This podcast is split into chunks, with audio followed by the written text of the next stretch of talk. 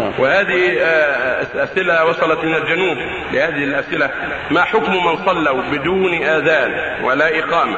وهل الأذان واجب والإقامة؟ لأن شيخ الإسلام ابن تيمية قال إذا أقيم في بلد سقط عن الباقين.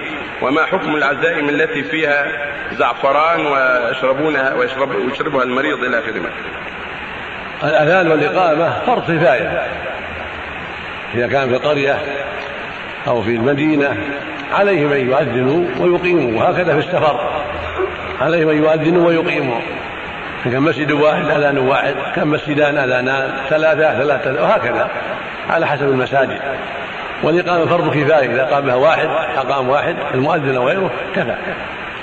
فلو صلوا ولم يؤذنوا ولم يقيموا صحت صلاتهم، لكن يأثمون بترك الأذان والإقامة، يكون آثمين قد أخطأوا وصلاتهم صحيحة، لأن هذا واجب خارج الصلاة، هذا الواجب واجب خارج الصلاة، فلا يضر الصلاة تركه من جهة عدم الصحة، بل صلاتهم صحيحة وهم آثمون عليهم التوبة والاستغفار وعدم العود إلى ترك الأذان والإقامة.